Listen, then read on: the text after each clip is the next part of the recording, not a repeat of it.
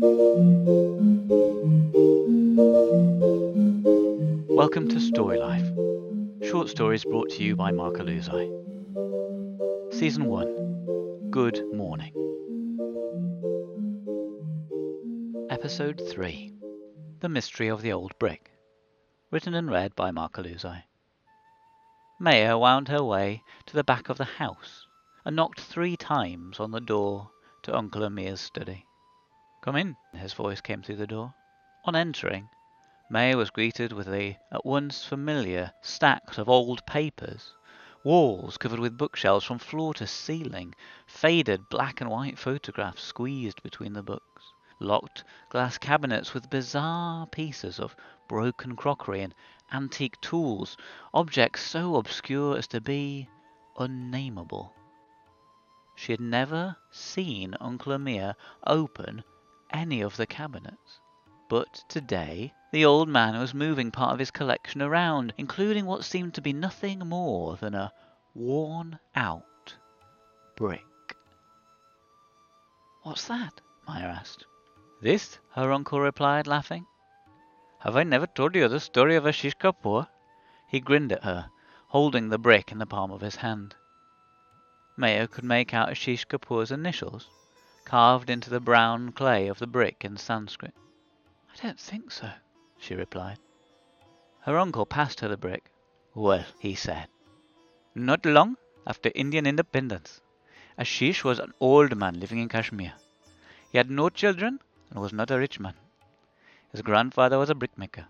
His father was a brickmaker. He himself had been a brickmaker since he was no more than a boy. Maybe it is better to say he was a brick master. Making bricks was to him like walking is to you or I. He did it without thinking. At that time, fighting had broken out in Kashmir. Innocent people were being killed, refugees were fleeing, things were chaotic. Those who could tried desperately to hold on to their livelihoods, hoping the fighting would not spread to their towns and villages. One day, a heavily armored shipment of Jews was being transported from a mine in the north down to Delhi. Whether through subterfuge or chance, I don't know. But the whereabouts of the convoy was discovered.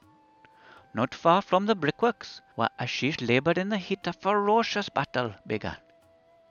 Many soldiers from both sides were killed, and part of the shipment was stolen. But most of it escaped to make its way south.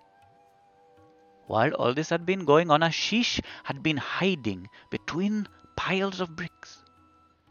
Eventually, long after the gunfire had ceased, when darkness finally came, he ventured out and made his way home. On his way back, he crept along the side of the road. As he moved quietly through the shadows, he tripped over something. Only a small thing, heavy. A box. His immediate instinct was to run home, but curiosity got the best of him. He knelt down, took out his knife, and pried the little box open. The moonlight danced of hundreds of diamonds. What could he do? He couldn't take them home in case the militia found them in his house. They'd surely kill him if they did. He couldn't sell them. He would have to leave them for a soldier or someone else to find. That was the safest thing. Instinctively, Maya responded, But that's not what he did. No, her uncle grinned again. He picked up the box and went straight back to the brickworks. The diamonds had been mined from the rock, and so Ashish returned them to where they belonged. All night he worked in the dark, hard as ever he had harder. Like only a master can. He made more bricks in that one night than he had ever made in the light of a day, even in the strength of his youth. He made hundreds of bricks, and in the center of each he placed a diamond. Some tiny, like you might find in any high street jewelers, others substantial, the size of peas, and a few huge, bigger than the size of your thumbnail. Uncle Amir paused, holding his thumb in front of his face, eyes wide with enjoyment. Imagine, he said. What did Ashish do then? Maya asked, eager to continue the story. He pulled himself into one of the old brick kilns and collapsed in exhaustion. He slept through the whole day and also the next night. His friends thought he had disappeared or died in the fighting. When he came to, he staggered home to eat, leaving all his bricks drying in the sun. Later in the day, when he returned to the brickworks, his friends told him the militia had been looking for some precious stones that had been lost in the fighting. No one had seen them. Had he seen anything like that? Of course not. The next day, the militia returned and searched everyone. They ransacked the office, took all the money, and scoured the whole brickworks for the missing diamonds. The day after that, they forced every man working there to take them back to their homes and searched each house from top to bottom. Of course, they found nothing. The bricks slowly dried. Soon they would be divided into batches and transported into town to be sold. The soldiers occupied the town and seemed to spend a lot of time around the road by the brickworks, much to the frustration of those who lived there. The day before the bricks were to be taken and sold, Ashish spoke to the overseer of the brickyard.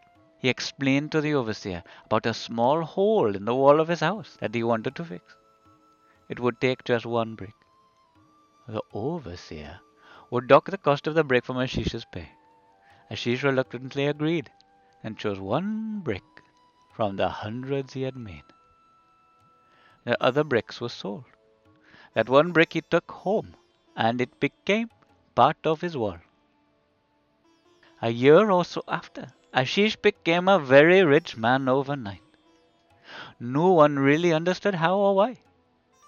It was only later on his deathbed, he told the true story. By that time, no one could trace the bricks with the diamonds inside. No way except for his initials, Maya exclaimed, staring at the brick. Yes, Uncle Amir smiled. Although Ashish Kapoor made tens of thousands of bricks in his lifetime. Uncle Amir took the brick from Maya's open palms. Wait, she said, a little breathless. Does that brick have one of the diamonds in? I don't know, replied her uncle as he closed the cabinet. Break it open, Maya cried. There could be a diamond inside there worth tens of thousands of pounds. I'd rather have the brick and the story, he replied, a twinkle in his eye. But why? she asked. The brick is worth nothing.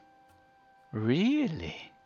he said, and the twinkle became a laugh, and the laughter grew until he was holding his belly, no longer able to stand straight. It grew until he was holding the desk to stop himself from falling over. It grew until his eyes began to water.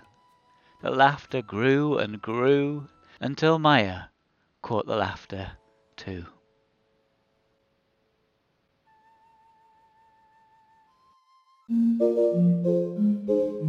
Thank you for listening. If you enjoyed the story and want to support future episodes, please go to patreon.com forward slash storylife podcast and join the community. Thanks. See you next time.